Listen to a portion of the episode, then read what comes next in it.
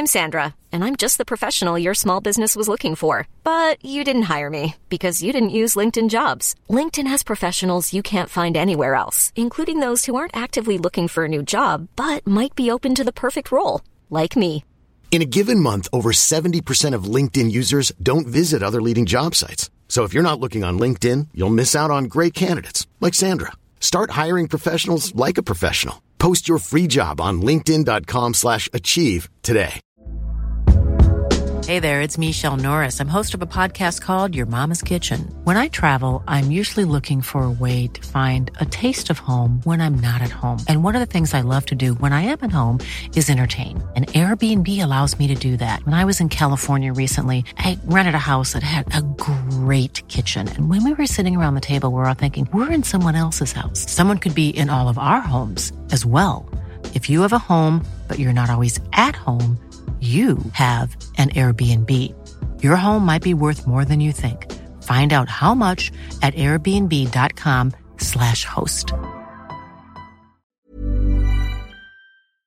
This is Little Atoms, a radio show about ideas and culture. With me, Neil Denny. This week, Claire Fuller on her novel Unsettled Ground, which since we recorded has been shortlisted for the 2021 Women's Prize.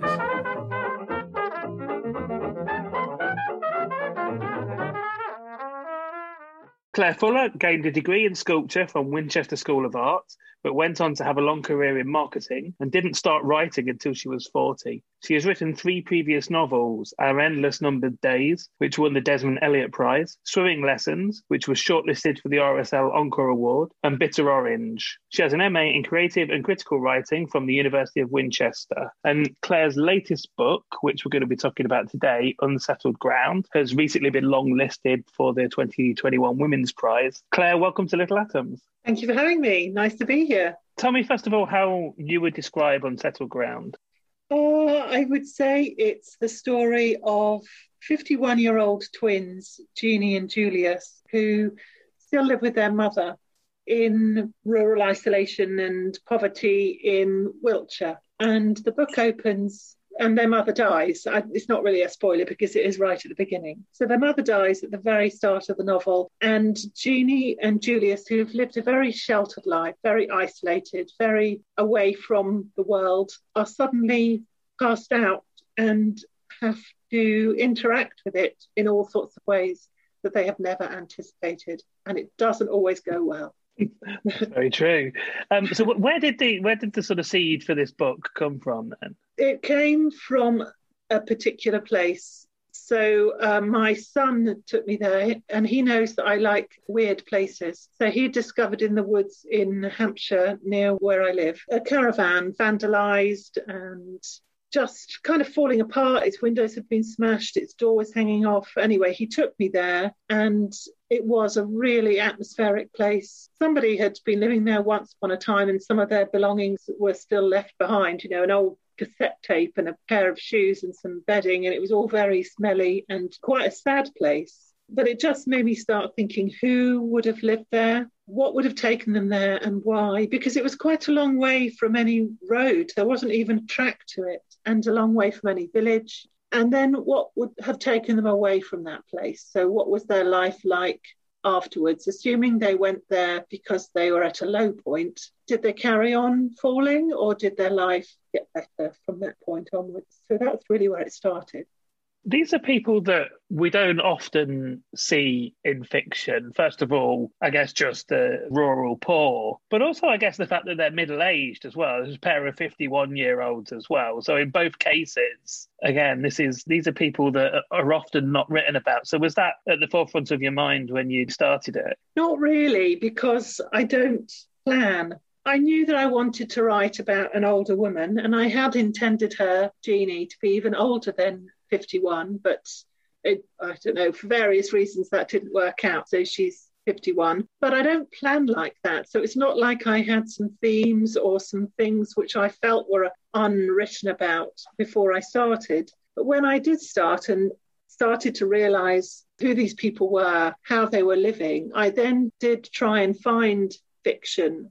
about kind of late middle aged rural people living in poverty. And, and actually, certainly in the UK for, or for English characters and English set novels, I found it really difficult to find any. It seems to be a big genre in America, and I love lots of that kind of fiction. But I found it very difficult to find any here. And so that obviously did intrigue me why they haven't really been written about.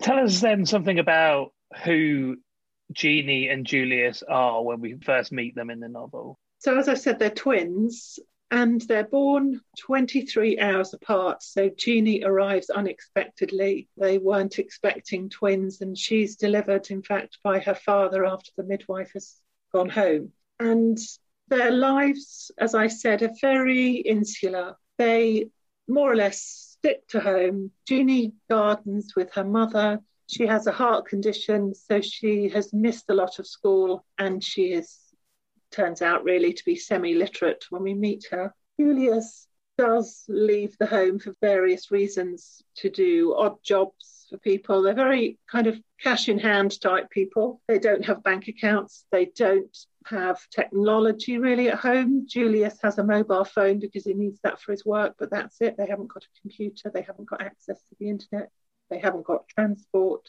But they've been relatively content living at home with their mother Dot. Their father dies when they're 12, and that does kind of upset the balance of everything. But they still carry on living with their mother, and then we meet them age 51 when, as I say, Dot dies and everything changes. But up to that point, I think Julius has been the more outgoing of the two. So he's had a few relationships, if you can call them that, even kind of one night stands. Jeannie hasn't even had that.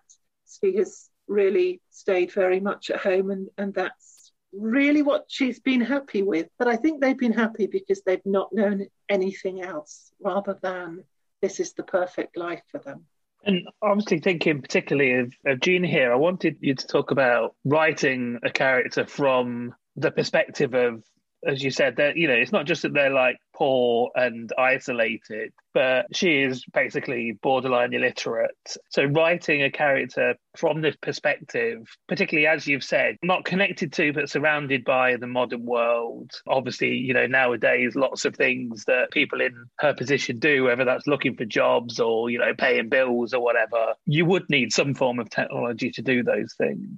Yeah, it was really difficult. And I kept forgetting what she was not able to do as I was writing. And well, first of all, I felt that a character in her position lacks agency. It was very, it was almost like I was writing from a child's point of view. And in fact, some people have described this almost as a coming of age novel because these adults are learning things afresh. But she lacks agency in that things happen to her rather than her controlling the novel. And normally, when you write a protagonist, they do control it, they decide things. But stuff happens to Jeannie really until the very end of the novel when she is more in control and, and has learnt that. So, that first of all was really difficult to write because as a reader, I know you kind of want your main character to be in control and to be the driving force of the novel for what they want how are they going to achieve it? It's about their struggle to achieve it. And I had to kind of change that dynamic and, and be careful that she doesn't, she didn't become a caricature or a poor person, whatever that might be. And then the other thing of her being semi literate, because writing and reading are, are so fundamental to me and obviously to what I do as a living, that I would kept kept putting her in situations where I would have a go and do something, and then I'd suddenly realise, oh, but she can't do that because she actually can't read it. So what what is she going to do? So I, for instance, I wanted her to go and get a job. I felt she needed to try to do this. So she doesn't have access to the internet. There's no library nearby. All nearly all jobs are online, aren't they? these days. So, so I decided, well, I'll send her to the newsagents in the village, and she can look at the cards in the window and I got her to the uh, newsagents, and then I suddenly realised she can't even read the cards, can she? And so I had she creates a kind of workaround, and that was really also very illuminating because I had to create this for Jeannie, a way of solving her problem of how to get a job and how to read these cards in the newsagent's window. And then I suddenly realized it was like a door opening that that is how she must live her life. She tries to hide the fact that she can't read or write. So she has all these little schemes and tricks so that she thinks that people aren't aware of it. And I think someone in that position must have to do that the whole time. She's an amazing character, but like a lot of the times I found myself really frustrated with her. Like both of them, I guess, but Jeannie more so in a lot of ways. They make the wrong decision after the wrong decision, or you know what seems like the wrong decision. They're both incredibly stubborn in lots of ways, but as you said, on the other hand, are also just very easily pushed around by people, bullied, and and it's it's absolutely fascinating to the extent that I love this book. I was absolutely riveted by it and just wanting to know very much what happened, but at the same time, I was like, I think I just wanted to give her a shake. Me too.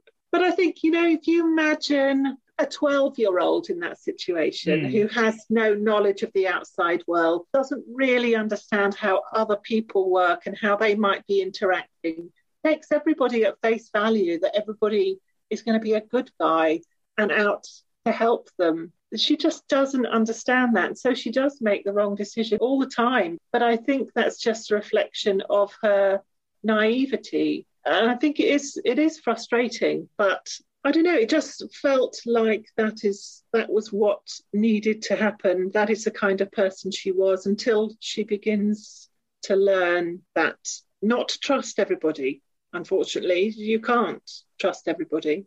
But they do have, you say, you know, trust everybody, but they also have this sort of inbuilt distrust of anybody at all that's in any form of authority, don't they? That's true. Dot has, their mother has taught them not to take help from anybody, and especially anyone in authority. If they offer any kind of assistance, they're going to ask for it back triple fold. So you just you don't let anyone like that into your house. You don't interact with authority as much as you are able. I mean, Jeannie has to go to the registry office and register her mother's death. She has no way around that, but that is incredibly difficult for her. And then, in fact, they decide to bury their mother in the garden because they just don't want anyone to come round and mess with them.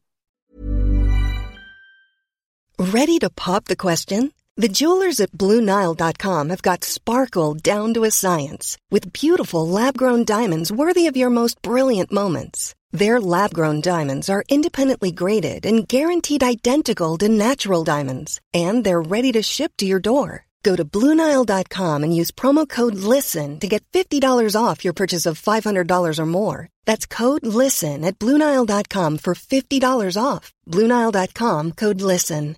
Hey, I'm Ryan Reynolds. Recently, I asked Mint Mobile's legal team if big wireless companies are allowed to raise prices due to inflation. They said yes. And then when I asked if raising prices technically violates those onerous two year contracts, they said, What the f are you talking about, you insane Hollywood ass? So to recap, we're cutting the price of Mint Unlimited from $30 a month to just $15 a month. Give it a try at mintmobile.com slash switch. $45 up front for three months plus taxes and fees. Promoting for new customers for limited time. Unlimited more than 40 gigabytes per month. Slows. Full terms at mintmobile.com. Hey there, it's Michele Norris. I'm host of a podcast called Your Mama's Kitchen. When I travel, I'm usually looking for a way to find a taste of home when I'm not at home. And one of the things I love to do when I am at home is entertain. And Airbnb allows me to do that. When I was in California recently, I rented a house that had a great kitchen. And when we were sitting around the table, we we're all thinking, we're in someone else's house. Someone could be in all of our homes as well. If you have a home, but you're not always at home, you have an Airbnb. Your home might be worth more than you think. Find out how much at airbnb.com/slash host.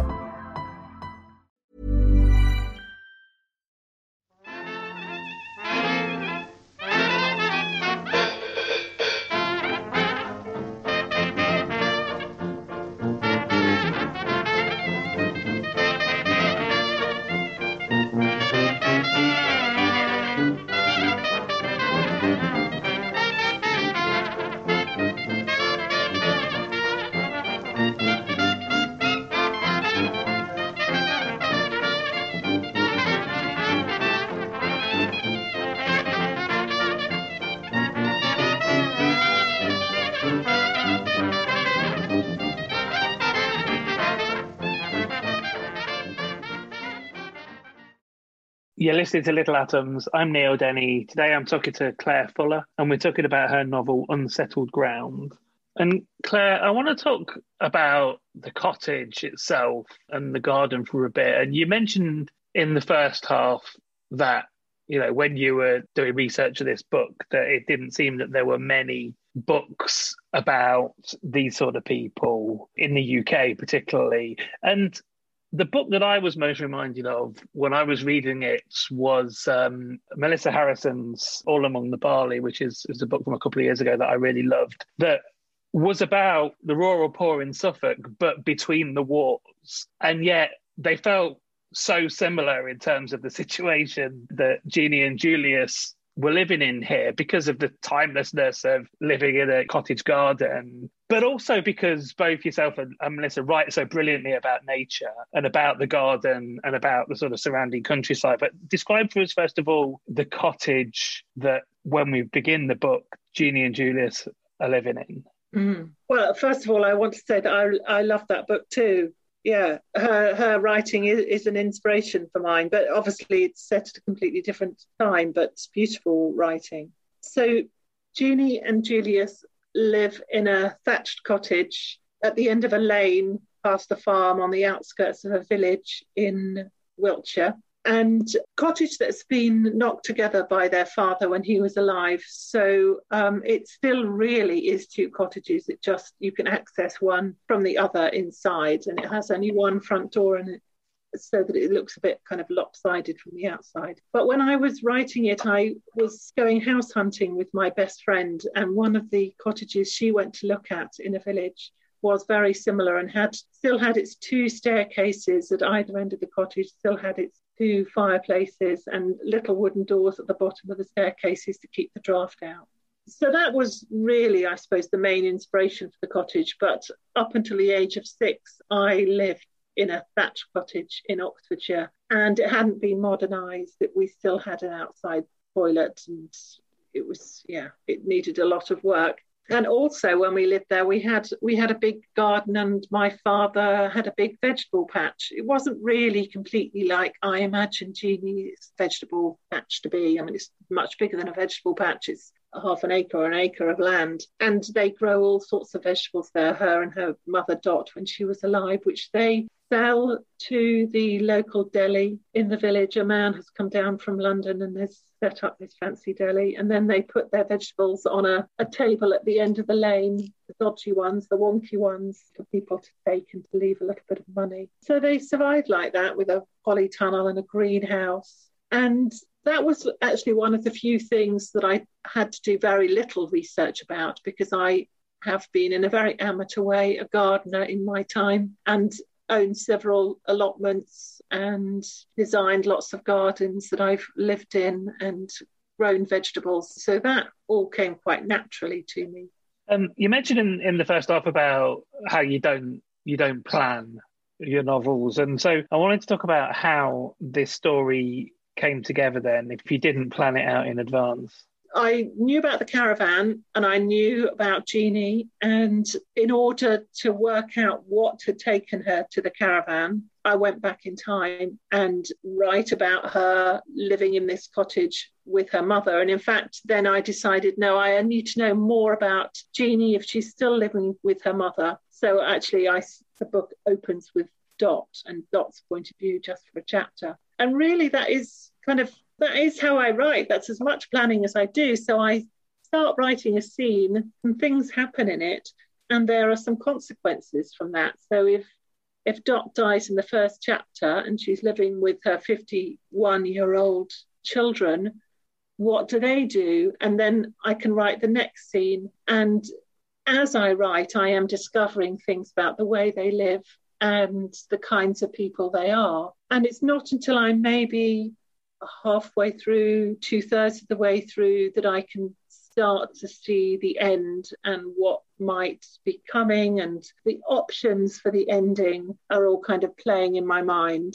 It takes me about a year and a half to write what I might call the first draft, even though I am editing as I go quite a lot. It's not just a just kind of get it down on paper. It's a very slow process for me to write that first draft. And to to refine as I go, to understand more about Jeannie and their situation and the people they interact with. And then when I, after that year and a half, when I get to the end of the first draft, then I spend six months or more editing and revising and layering in stuff and understanding where the gaps are and just making sure that every single word is the right word in the right place. There are secrets at the center of this family. And so, on one level, the book reads like a mystery in that, you know, there are secrets to be unfolded gradually as we go and revelations that are made. But and I'll tread a bit carefully here because if I get if I get this wrong, it's a bit awkward. But those secrets are pretty obvious a lot of the times. But of course, the people that don't know what they are are Jeannie and Julius. Yeah, absolutely. It was completely written like that. So the clues for what's going on are in the first chapter, and they are meant to be very obvious clues. So for me, the revelations, I, hope that readers will see that and will understand what's going on and see it coming. So the revelations and the reveals of the secrets are not for the sake of the reader. The reader is supposed to see those coming and feel the tension between I know what's coming and Jeannie doesn't. She just doesn't have any clue at all. And so hopefully that's what draws the reader in rather than it being a straightforward mystery. It's certainly not meant to be that at all. There's a lot of music throughout the book. The family are all a little folk family, and one particular song, Polly Vaughan, is repeated throughout the book, which people who, if it's not giving too much away, people who are familiar with the story of that song might see it replicated in the actual plot of the story in some respects. But the well, not the family because obviously Dot is dead by then, but but Julius and and Jeannie play a little gig in a pub. You can imagine. In fact, there is supposed to be a guy coming to see it, but you can imagine that you know Ralph Vaughan Williams or someone wandering in and getting a pint of mild and collecting the songs that they're singing. Tell me something about using folk music in the story. It was really because I work out a playlist before I well, uh, around the time that I'm starting to write the novel, uh, music that I can listen to. And I've done that for all four books. And with Unsettled Ground, it actually took me much longer. And normally I find a musician or, a, or a band or uh, yeah, uh, some of their music, an album, or else all of their music, and I listen to that on repeat for the time that I'm writing, so for two years. But with Unsettled Ground, it took me a long time, as I said, and I really only found two pieces of music. So one was Polly Vaughan and the version that um, Tia Blake sings, which you can hear on YouTube. And then also another song called We Roamed Through the Garden, which my um, son, who's a musician, Henry Ailing, wrote. And some of the lyrics are also in Unsettled Ground. And I think it's, I didn't plan that they should be folk musicians, but I think that's because of the kind of music I was listening to and the kinds of people they were. I kind of gave them that. And I gave them that, Jeannie, especially for several reasons. Firstly, that it is quite a bleak book, it is quite sad, and I needed some joy. Jeannie needed some joy, and I needed some joy while I was writing it. And I think the reader probably needs some joy, and I, I hope that comes through the music. But also, because of her lack of education because she has struggled through the education traditional education system. It hasn't served her well. She hasn't fitted in very well. She can't read or write as we've talked about. I wanted to show that she was still capable of, of great learning and great skills. So she gets that partly through the gardening perhaps but also through the music. And she is such a proficient guitarist such a superb guitarist and singer that when she plays and when she sings, people stop and listen and people comment and people say she should be doing more with this. And so there's also, I think, that music provides a glimmer of hope. I, I think at, at the end of the novel for Jeannie, because you know her, things haven't turned out as she planned, but music is a possibility for taking her forward. One more thing before we finish, and I'll get you to read a bit of the book if you would. Tell me about what it means for you that the book has been longlisted for the Women's Prize. Oh, it's, yeah, that is a wonderful thing because I've been a reader for many years. I think in your introduction, you said I didn't start writing till I was 40, but before that, I was a huge reader and still am a huge reader. And so I followed the Women's Prize and the Baileys, as it was called, and the Orange Prize before that. And in fact, after I became published, I did some library events around the um, Women's Prize. So when the winner was announced, I was involved in an evening in a library where we had read all the shortlist and discussed them live with the audience. And then the winner was announced and we all celebrated together. So it feels like I have been involved with it for quite a while, even though, you know, none of my previous books were long listed. So it's it's an absolute pleasure that Unsettled Ground has been, and amongst so many other great books to finish it off, can I get you to read us a bit? So I'm going to read from it's about a third of the way through. And Jeannie and Julius have just learnt that the rent is overdue on their cottage, and their landlords, the Rawsons, say that it's owed, even though they believe they could live there rent free. And because they don't have any money, they've decided to bury their mother in the garden without telling anyone. So this is from um, Julius's point of view. In the shop, Julius dithers. He's low on tobacco and rolling papers, and he wants, no needs, a pint in the pub. What to do with the money from the guttering job? If he wants to get any work, he'll need credit for his mobile phone. He buys £10 worth and some tobacco.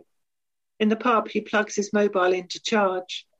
He sits at the bar next to Jenks, sips at a pint of bitter to make it last, and rolls a thin cigarette.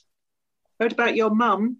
Jenks scrawny man whom Julius has rarely seen out of the public bar of the Plough, tips his glass towards his mouth, and Julius sees his top lip reach out to the beer like a snail feeling its way.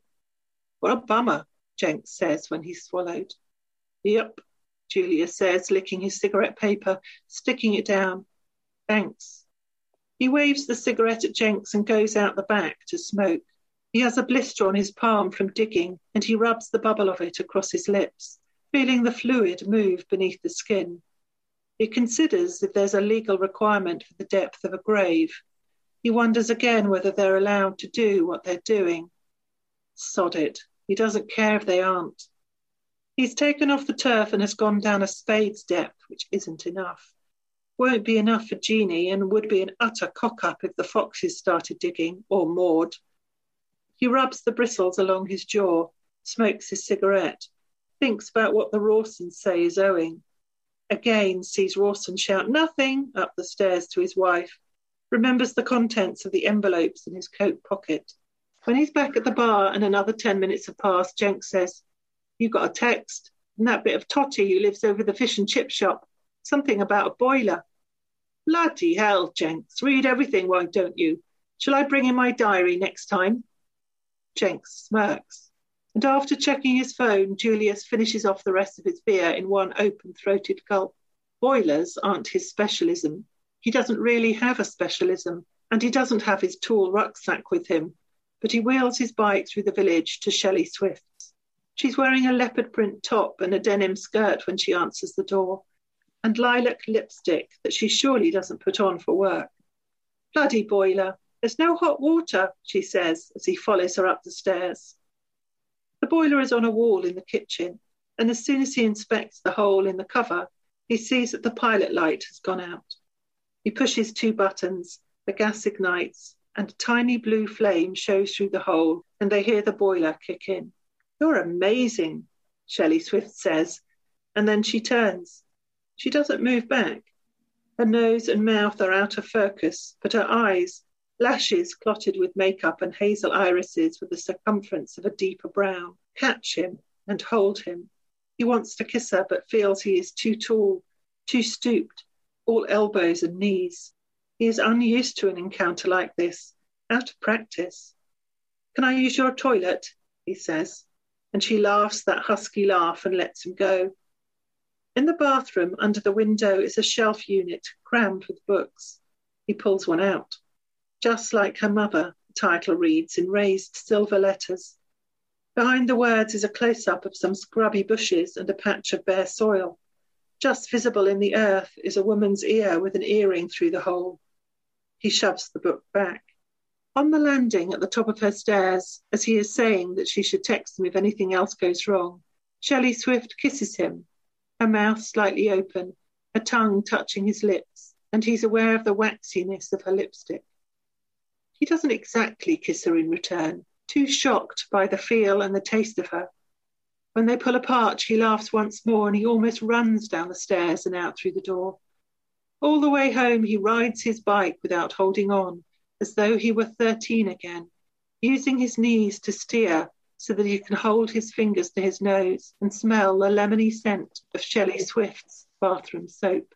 So I've been talking to Claire Fuller. We've been talking about her novel Unsettled Ground, which is out in the UK from Penguin Fig Tree. Claire, thank you so much for taking the time to share it with me. Thank you very much for having me. This episode of Little Atoms was produced and presented by me, Neil Denny, edited by Sky Redman, and was first broadcast on Resonance 104.4 FM. Little Atoms is supported by 89UP and hosted by ACAST. If you enjoyed the show, please do subscribe, rate us on iTunes, and even tell a friend. Thanks for listening.